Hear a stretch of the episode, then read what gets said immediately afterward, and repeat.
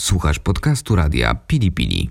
Więcej audycji znajdziesz w naszej darmowej aplikacji dostępnej w sklepach App Store i Google Play. Porada na podróż.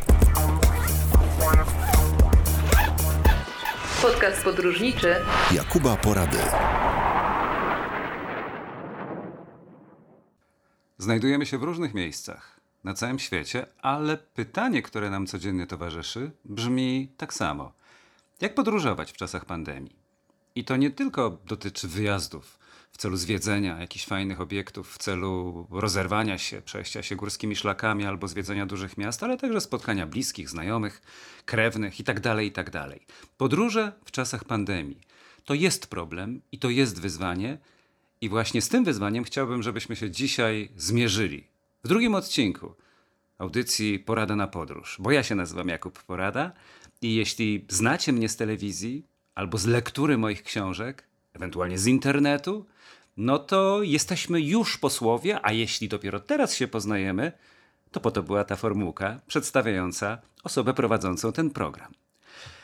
Kilka lat temu wydarzyła mi się straszna historia. Nigdy wcześniej nie przypuszczałem, że coś takiego może mi się zdarzyć, i gdyby nie to, to podejrzewam, że w myśl zasady syty głodnego nie zrozumie, gdyby ktoś teraz mi opowiadał o tym potwornym bólu, jaki mu towarzyszył, to też powiedział: No dobra, ból jak ból, chodźmy na piwo, albo zajmijmy się jakąś inną sprawą. Otóż znane mi było określenie rwa kulszowa, ale kompletnie nie utożsamiałem tego z jakimkolwiek umiejscowionym na ciele bólem, może w ten sposób powiem. Ale kiedyś, to było w Sylwestra dokładnie, bo pamiętam, że mm, planowałem następnego dnia, od pierwszego do piątego, wyjechać na Pomorze Zachodnie i spędzić dużo czasu na polskich i niemieckich terenach. Bo to jest jeden z moich ulubionych landów po zachodniej stronie. Mecklenburgia, Pomorze Przednie, a ze Świnoujścia. Mało kto o tym wie, jedzie pociąg niemiecki ze środkowego Świnoujścia, bo polskim pociągiem dojeżdżamy do promu. No więc miałem plan i przygodę, która zapowiadała się jak zawsze fascynująco. Natomiast Sylwestra spędzałem w pracy. U nas tak często jest w programach informacyjnych, że trzeba poświęcić jakiś czas na to, żeby później mieć wolne. Czyli jeżeli ktoś na przykład pracuje w Wigilię, no to liczy na to, że pierwszy i drugi dzień świąt będzie miał wolne, a z kolei jeżeli na przykład ma święta wolne, to mówi biorę Sylwestra i Nowy Rok. No trzeba się dogadywać i jak długo pracuję, a to prawie 20 lat w TVN24, od 8 lat także w TTV, no to powiem szczerze, że zawsze jakoś tutaj konsensus zostawał wypracowany. Posłowie powinni brać z nas przykład. No i tym razem padło na mnie, że biorę tego Sylwestra, mówię, ok, spędzam go w domu, ale już pierwszego będę sobie jechał, będę sobie podróżował. Robiłem tak w przeszłości, wiem, że to jest też niesamowite doświadczenie, kiedy człowiek jedzie pociągiem e, przez budzącą się Polskę i widzi począwszy od wesołego konduktora o czwartej nad ranem, a e, z kolei później przez panią, która podaje jakąś kawę czy herbatę na dworcu Warszawa Zachodnia i w końcu ludzi, którzy na poszczególnych sochaczewskich, konińskich stacyjkach wsiadają, jak to wszystko wygląda, kiedy, kiedy ci imprezowicze wracają do normalnego życia. Ale do rzeczy, meritum sprawy. Więc miałem tego Sylwestra i schodząc około godziny 20 do parkingu, do swojego miejsca, gdzie mam samochód zaparkowany, mówię, uzupełnię trochę płynu do spryskiwaczy. Więc wlewam, wlewam i jakoś tak niefortunnie stanąłem, że tak przekrzywiłem się na jedną stronę, na 15, może 20 sekund. Trwało to dość długo i coś mnie zabolało w krzyżu, jak to się mówi. No ale dobra, no źle stanąłem, bo trzęsnąłem się, wsiadłem, pojechałem do domu. Tam się przygotowuję, oglądam coś w telewizji, piję jakiegoś drinka, w końcu Sylwester, Nowy Rok i tak powolutku, powolutku czuję, że narasta mi ból. Książkę jeszcze skończyłem, bo obiecałem wydawnictwu, że, że wyślę książkę mm, do końca roku i mogłem to oczywiście zrobić pierwszego, ale ja taki jestem systematyczny, więc jeszcze zrobiłem ostatnie poprawki, wysłałem plik, mówię super, fantastyczna sprawa, zaczyna się nowy rozdział w moim życiu i nowy, nowy rozdział faktycznie się zaczął. Tak potwornie zaczęło mnie boleć około północy, potem około pierwszej, około drugiej. Gdzieś właśnie tam w tym krzyżu nie mogłem się poruszać. Już nie będę wszystkich szczegółów opowiadał o tym, jak nie mogłem dotrzeć do toalety, o tym, jak autentycznie zwijałem się z bólu, ale wezwałem pogotowie. 1 stycznia przyjechało do mnie pogotowie rano o 9. Oczywiście nie pojechałem nigdzie, znaczy pojechałem, ale do szpitala, gdzie czekałem 6 godzin, podłączony do kroplówki, która w ogóle mi nie pomagała i cały czas po prostu czułem ten potworny, piekący ból. Oddech już, to były jakieś tam środki e, znieczulające. W sobie po prostu czułem tak jak palacz yy, czuje, czuje zapach papierosów, które wypalił. Cały czas bolało potwornie. No i finał był taki, że musiałem przez następne kilka dni leżeć, albo próbowałem leżeć, bo każde zgięcie nogi, każde zgięcie kręgosłupa to był po prostu ból nie do wyobrażenia. Pani doktor powiedziała mi, że to jest zapalenie rwy i ono będzie trwało około dwóch miesięcy. To znaczy ból ustąpi po paru dniach, natomiast będzie jeszcze bolało cały czas, choć trochę mniej, e, przez mniej więcej dwa miesiące. I miała rację. Mama mówi, kup sobie laskę, bo nie mogłem chodzić. Znaczy utykałem po prostu. Ja mówię, no nie będę z laską chodził. Ale mówię, no jak mam teraz podróżować? Poleciałem do Rzymu. Miałem bilety, nie chciałem z nich rezygnować. Poszedłem, pamiętam, na plac centralny Watykanu przed Bazylikę Świętego Piotra. Zastanowiłem się teraz i zamyśliłem, bo przypomniałem sobie, jak to wszystko wyglądało. Siadłem i zacząłem płakać z tego bólu. Następnego dnia dokuśtykałem gdzieś tam do pociągu podmiejskiego i podjechałem na Morze Tyreńskie. Siadłem na pustej plaży, żywej duszy nie było i zacząłem czytać książkę. To jedno, co mogłem po prostu robić. Natomiast podróże w czasach pandemii Wtedy jeszcze nie wiedziałem oczywiście o pandemii, ale dały mi do myślenia, bo siedząc tak w domu i zastanawiając się, w jaki sposób się ruszać, no byłem kijki trekkingowe. Miałem wcześniej jakieś, które mi się połamały, więc kupiłem sobie nowe i to porządnej firmy. Znalazłem przypadkiem aplikację Mazowieckie Szlaki PTTK. Ona jest i na Androidzie, i jest na iPada, i także inne regiony są wyszczególnione. No ale ja mieszkam na Mazowszu, więc interesowała mnie mazowiecka trasa PTTK. I zobaczyłem, że tak dużo pieszych szlaków wokół mojego domu się zaczyna albo kończy, że naprawdę warto byłoby w takie wolne dni pospacerować trochę i pochodzić. Przy okazji oczywiście rozchodzić rybę kulszową, ale, ale jednocześnie też mieć poczucie tego, że coś się widzi innego. I zacząłem tak robić.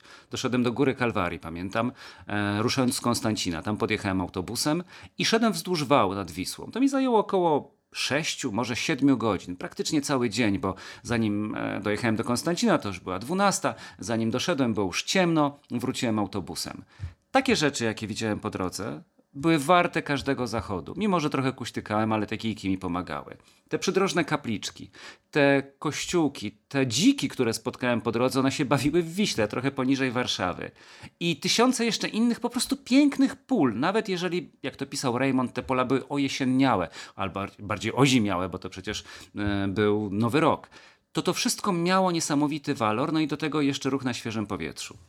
Od tamtej pory wiem i staram się tę tezę upowszechniać, że ważne są, znowu wrócę do Rymu Częstochowskiego, podróże małe i duże.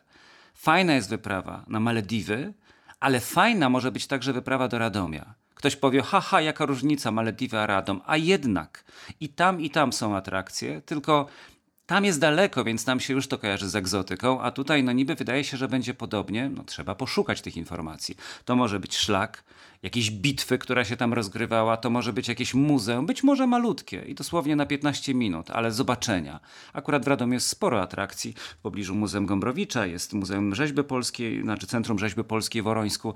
Mm, skoro już wymieniłem to miasto, można zobaczyć Starówkę, fajnie tam dojechać. Ja mieszkam niedaleko stacji kolei mazowieckiej, więc z jednej strony mam kierunek na Otwock, a z drugiej kierunek na Radom właśnie i na Skarżysko-Kamienną. Wielokrotnie później z kijkami wyprawiałem się na przykład do Warki, po to, żeby zwiedzić Muzeum Płaskiego i przejść na piechotę do Czachówka, no i znowu wrócić wieczorem pociągiem. To są takie jednodniówki, a jednocześnie ta bliska zagranica, że się tak wyrażę, ona nam daje też niesamowitą radość z tego, że możemy ją oglądać i możemy zwiedzać. A zatem ja znów użyję określenia wielokrotnie przeze mnie stosowanego, ale przyznaję się ponownie jako autor do niego. E, przynajmniej nie znam osoby, która, która by wymyśliła podobnie. W związku z tym, nawet jeżeli ktoś wpadł na ten pomysł, to i tak obydwaj jesteśmy, czy obydwoje jesteśmy usprawiedliwieni. Więc podróże są jak menu, jak jadłospis, który musi być urozmaicony. Jeżeli będziemy jedli codziennie tę samą potrawę, to wkrótce nam obrzydnie. Wszystko jedno, czy to będzie schabowy, czy to będzie sushi. Natomiast jeżeli w poniedziałek będzie schabowy, we wtorek sushi, w środę pierogi ruskie, a w czwartek bigos, to są oczywiście przykładowe potrawy, no to wtedy czujemy cały czas, że to menu właśnie daje nam radość, bo dawno nie jedliśmy jakiejś potrawy i chętnie ponownie zasiądziemy za stołem, żeby jej spróbować. Znów nie musi być stół, wielokrotnie jemy przecież na ulicy albo gdzieś na murku, jeżeli jesteśmy w podróży. Tak czy inaczej, właśnie ta bliskość miejsca, w którym mieszkamy, czy jesteście na Dolnym Śląsku, czy w Nowym Tomyślu, albo w Nowym Jorku, bo przecież słuchamy się i rozmawiamy ze sobą, będąc na całym świecie. To zawsze ta bliskość sprawia, że, że warto po prostu poczytać. I tu znów dochodzimy do sedna sprawy, że jednak wiedza, którą nabywamy, to jest klucz do tego, żeby zrozumieć, gdzie jesteśmy. Bo z jednej strony jest taki czysty zachwyt. Jestem na pięknym polu, jestem w pięknym sadzie, idę przez las, śnieg dookoła, jest po prostu pięknie. Ale są miejsca, które wyglądają zwyczajnie i dopiero background, jak to mówimy w zawodzie dziennikarskim, czyli tło, okoliczności tego, dlaczego on się tam znajduje, dają nam e, lepsze pojęcie tej sprawy, inaczej na to patrzymy. Jeszcze jeden przykład na koniec tej teoretycznej części. Pole, jadąc do Gdańsk, po lewej stronie, jak się jedzie z Warszawy, niczym się nie różni od pola pod Warszawą, pod Kielcami czy, czy, czy pod Nowym Jorkiem. Może inna roślinność, ale pole jak pole, no takie samo. Tylko tam jest strzałka i napis pole bitwy pod Grunwaldem. I to już zmienia zabarwienie. Patrzy człowiek i mówi, aha, to tutaj odbyła się słynna bitwa pod Grunwaldem. Jak byłem u kolegi mm, w Edynburgu, podjechaliśmy w okolice Stirling. I dzięki filmowi z Melem Gibsonem, Braveheart, patrzyłem na takie samo pole jak w Polsce. No, trochę bardziej zielone, bo inna pora roku. Ale to było pole bitwy pod Stirling. Tam Mel Gibson, czyli e, Willem Wallace, bił się z Anglikami. Mówię to z uśmiechem na twarzy, bo e, akurat tutaj ta kultura popularna sprawiła, że że moja wiedza była na temat tej bitwy bogatsza, ale to też jest siła. Mój szef w czasach, kiedy pracowałem w miesięczniku Cinema Press Video w latach 90. mówił, panie Jakubie, nie tylko dobre filmy są ważne, złe filmy też są ważne. Znaczy, warto każdy oglądać, mając jakąś dozę refleksji, dlatego że zawsze stamtąd można czerpać jakąś wiedzę i, i wyrabiać sobie pojęcie. No akurat Braveheart jest dobrym filmem, żeby tu nie było wątpliwości. Ale wracając do kontekstu, ta bliska zagranica sprawia, że jeżeli będziemy patrzyli na właśnie jakąś kapliczkę, na jakiś kościół albo na jakieś pole, to wcześniej, jeżeli przeczytamy sobie, co na tym szlaku się znajduje, z komórki czy z internetu, to będziemy bogatsi o wiedzę, która jest bezcenna po prostu, bo to nam zostaje w głowie. To możemy w głowie, to możemy dalej przekazywać, dalej opowiadać, ale przede wszystkim dla nas to jest radość. I jesteśmy mądrzy, a mówię o tym dlatego, że starając się cały czas odkrywać nowe piosenki w swojej liście przebojów żenujących, o której mówiłem w poprzedniej audycji, żenujących w cudzysłowie oczywiście, to są piosenki, które wydają się z pozoru czasami mm, takie sobie, bo mogą pochodzić sprzed 30 lat, a jednak mają ukrytą głębię. Niezmiennie darzę miłością grupę ABC. Była polska grupa ABC Andrzeja Nebeskiego, ale to jest grupa brytyjsko-amerykańska, ABC Duet. Mm, Martin Fry od kilkudziesięciu lat, y, od czasów Look of Love, to był taki przebój słynny ABC, który wielokrotnie na listach przebojów Marka Niedźwieckiego gościł, udowadnia, że, że jest po prostu artystą wielkiej miary. I niedawno wypuścił płytę mm, po 30 latach, Lexicon of Love 2. W latach 80. był Lexicon Miłości 1 i po 30 latach nowe piosenki. I jedna z nich przykuła moją uwagę, kiedy biegałem sobie i słuchałem prawda, na Spotify muzyki. Confessions of a Fool, czyli jakby wyznania głupca. Pomyślałem, że skoro jesteśmy mądrzy podróżami, to właśnie dla przeciwwagi, dla kontrapunktu, takie wyznania głupca uzupełnią nam te poczucia i chwile radości, jakie podróże dostarczają. Podcast podróżniczy Jakuba Porady. Wzorzec New Romantic, tak się określa grupę ABC. Spandau Ballet jeszcze. To też jest taki wzorzec New Romantic. Soft Cell, duże skapel, o których będzie okazja porozmawiać i które na pewno będą rozbrzmiewać w tej audycji, w poradzie na podróż w radiu Pili Pili. Ale na razie to tak jeszcze mówiąc ABC, myślę sobie, jak fajnie jest czasami zagrać z orkiestrą symfoniczną. Z jednej strony taki noworomantyczny rytm, a z drugiej słychać ten podkład smyczkowy, tę całą wirtuozerię kapeli, która nam towarzyszy. Ta wirtuozeria jest także widoczna w miejscach, które odwiedzamy, jeżeli potrafimy ją dostrzec. W poprzednim programie odpowiadałem na pytanie, jakie jest Twoje ulubione miejsce? I doszliśmy do wniosku wspólnie, znaczy ja doszedłem do wniosku, zakładając, że Wy się ze mną zgodzicie, że ta lista no, jest długa. No, nie da się określić jednego czy, czy kilku mm, miejsc, ale trzeba pewnie tworzyć znacznie, znacznie bardziej rozległe plany, żeby uzmysłowić sobie, co nas kręci, co nas podnieca, nawiązując do tytułu jednego z filmów. Kiedyś przed laty miałem kredyt w banku Santander. Już dawno zapomniana sprawa, ale jak pojawił się ten kierunek, mówię o mieście Santander, na mapie połączeń jednej z tanich linii, z której regularnie korzystałem, no i będę korzystał, jak tylko skończy się pandemia, to stwierdziłem, że muszę się tam wybrać. Mój szef, który jest iberystą, powiedział mi, że powinno mówić się Santander z akcentem na ostatnią sylabę. Tak jakby po francusku człowiek mówił jak Pascal Brodnicki, mój przyjaciel, który ma tę uroczą manierę, mówiąc w języku polskim, że akcentuje ostatnie sylaby. No więc to jest Santander. To jest i uzdrowisko, i kąpielisko. Ja nawet w książce, bo wykorzystałem pobyt w tym mieście do opisania mm, lokalizacji w poradzie na mm, Europę 2, jest nazywany przeze mnie hiszpańskim Sopotem. I tam można dolecieć już za kilkadziesiąt złotych. Zatoka Biskajska. Brzmi bardzo romantycznie, ale jakoś wcześniej nie miałem okazji odwiedzić tego regionu, no bo właśnie nie było połączenia, a ja się specjalizowałem w takich krótkich podróżach, więc samochód siłą rzeczy odpadał. A tam można dolecieć za równowartość przejazdu pociągiem Intercity z Warszawy do Gdańska yy, czy do Poznania. Ja akurat przeleciałem z Warszawy do Santander i z powrotem za 128 zł, ale oczywiście można znaleźć bilety w niższej cenie. Umówmy się jednak, że te 128 zł to naprawdę nie jest dużo, jak na taki szmaty drogi. Santander to jest całkiem duże miasto, bo ma około 172 tysięcy mieszkańców, czyli mniej więcej tyle co Kielce. W Kielcach y, było około 200 tysięcy mieszkańców, jeszcze pamiętam jak tam mieszkałem, ale połowa wyjechała do Anglii. No w żartach oczywiście mówię. W każdym razie troszkę populacja spadła, więc powiedzmy jest to zbliżone do Santander. Z tym, że Santander ma przepiękny port z promenadą i urocze stare miasto, po którym można spacerować godzinami, robiąc zakupy albo przysiadając w jednej z kafejek czy restauracji, zwłaszcza, że ceny w nich często są niższe niż w Sopocie albo w Zakopanem. Autentycznie, mnie się wydaje, że to nie jest drogie miasto. I to dla mnie też jest zaskoczenie, jako osoby, która pamięta jeszcze czasy, jak się podróżowało z kalkulatorem, pod koniec lat 80. czy na początku lat 90. wszystko się przeliczało i na wszystko było za drogo. Jak pracowałem jako kitchen porter w 89 roku w Londynie, to pamiętam, że odżywiałem się głównie pizzą za funta, która była sprzedawana niedaleko Trafalgar Square i stwierdzałem, że to jest taka cena do zaakceptowania, inne to już nie bardzo. Teraz to się pozmieniało i Santander jest dobrym przykładem na to, że rzeczywiście można zrobić sobie zakupy. Ja zrobiłem, kupiłem parę ciuchów w jakimś sklepie modowym, taniej niż w Polsce. No jaka frajda dodatkowo. Ale mówiąc teraz o czymś nie dla ciała, dla ducha, to do zobaczenia obowiązkowe jest Muzeum Morskie i Katedra Santander, a także Pałac na Półwyspie Magdaleny, z czego sam Półwysep można zwiedzać za darmo. A tam wejście kosztuje kilka euro, 4 euro, 5 euro, czasem 6, to jest około 20-25 zł, więc znów ceny zbliżone do naszych.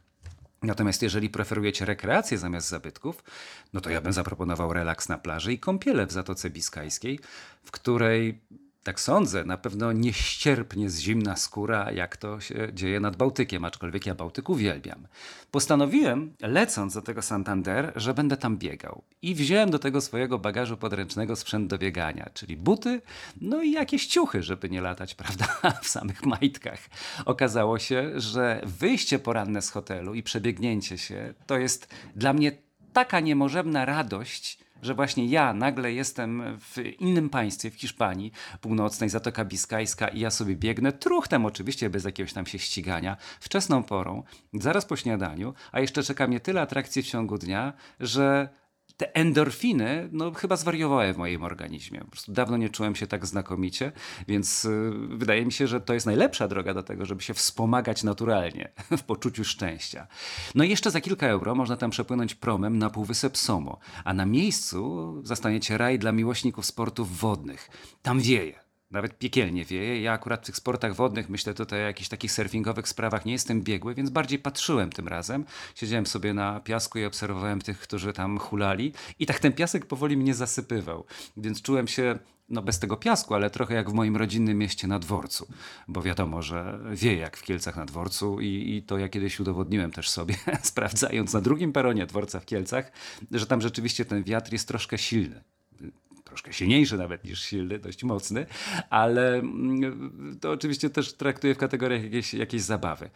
Mimo wszystko, nawet gdyby jeszcze mocniej wiało, to i tak było fascynujące to widowisko, zwłaszcza, że miałem ze sobą czapkę i rękawiczki. Na wszelki wypadek zawsze z sobą biorę. Nocleg, żaden problem. Wystarczy, że w dowolnej wyszukiwarce posortujecie oferty od najniższej cenowo i dokonacie wyboru. Ja pamiętam, że wziąłem taki trochę droższy hotel, Boutique Las Brisas, dlatego, że on był przy samej plaży. I ja ją widziałem z takiej mikroskopijnej łazienki, jak brałem rano prysznic. A po drugie, on przypominał wiktoriański dworek, w którym ja się znakomicie wysypiałem i jeszcze pani na dzień dzień dobry, a właściwie dobry wieczór, bo to była już taka pora około, około 19-20. Zaserwowała mi kieliszek, wielki kielich właściwie wina. Na dzień dobry, za free. No więc już kupiła moje serce. Komunikacja, bo sobie jeździłem trochę autobusami, zawsze lubię transport publiczny, jest zbliżona do warszawskiej, bo jednorazowy bilet autobusowy kosztuje około 5 zł i 50 groszy. No już wyrównajmy do 6 zł. Czyli niewiele drożej, ale wypożyczenie roweru na cały dzień to jest tylko 10 zł. Stoją takie rowery miejskie, jak u nas w i to dyszkę kosztuje. Tak plus minus, no bo oczywiście ceny się mogą troszeczkę zmieniać z początkiem nowego roku. Natomiast warto skorzystać. I podobnie, i to jest też taka nauka płynąca z częstego podróżowania, warto uczyć się hiszpańskiego. Ja zacząłem to robić jakiś czas temu za pomocą kursów, które są dostępne za darmo online. Jeden z nich przykuł moją uwagę do tego stopnia, że opłaciłem sobie roczną licencję, tam 100 chyba 30 zł. No i doszedłem do punktu B2, czyli takiego już średnio zaawansowanego. Mam czasami problemy, oczywiście nie, nie wszystko rozumiem z tych słów, które ktoś do mnie wypowiada. Sam też czasami buduję frazę w jakiś karkołomny sposób, bo brak tej konwersacji jednak daje się we znaki, ale radość z tego, że dzięki częstym podróżom do Hiszpanii, właśnie do Santander, zacząłem mówić tam, a przynajmniej starać się mówić po hiszpańsku, a nie po angielsku, to jest znów rzecz nieoceniona w podróżowaniu, że jesteśmy w stanie uczyć się przez całe życie w myśl zasady, że podróże kształcą. Zatem jeżeli będzie taka okazja, bo znów pamiętamy o pandemii, to polecam Wam taki wyskok. No ja akurat leciałem z Warszawy, ale trzeba sprawdzić, czy ta siatka połączeń z Waszego miejsca także jest dostępna, a jak nie, to po prostu podjechać. Polecieć do Santander to jest około 3,5 godziny lotu, czyli jak z Warszawy do Rzeszowa, ale o Podkarpaciu to powiem Wam innym razem, bo także jest warte poznania.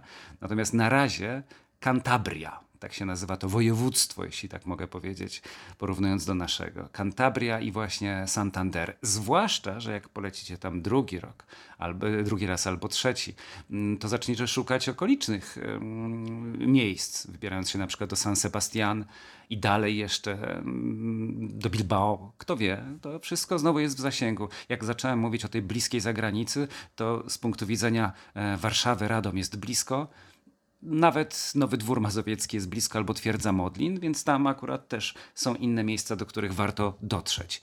Natomiast jeszcze mówiąc o Santander, na pewno trzeba wybrać się na punkt widokowy Mirador. To jest taka darmowa atrakcja, która pozwala zobaczyć całe miasto z lotu ptaka.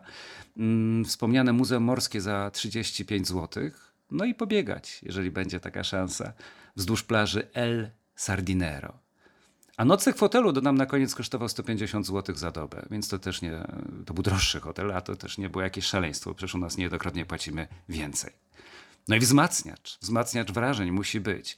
Dla mnie, który nie zna tak dobrze muzyki hiszpańskiej, poszukiwanie i przygotowywanie kiedyś programu Pokaż nam świat w TVN24 BIS oznaczało, że muszę znaleźć jakiś fajny hiszpański zespół, który gra muzykę, jaką ja bardzo lubię.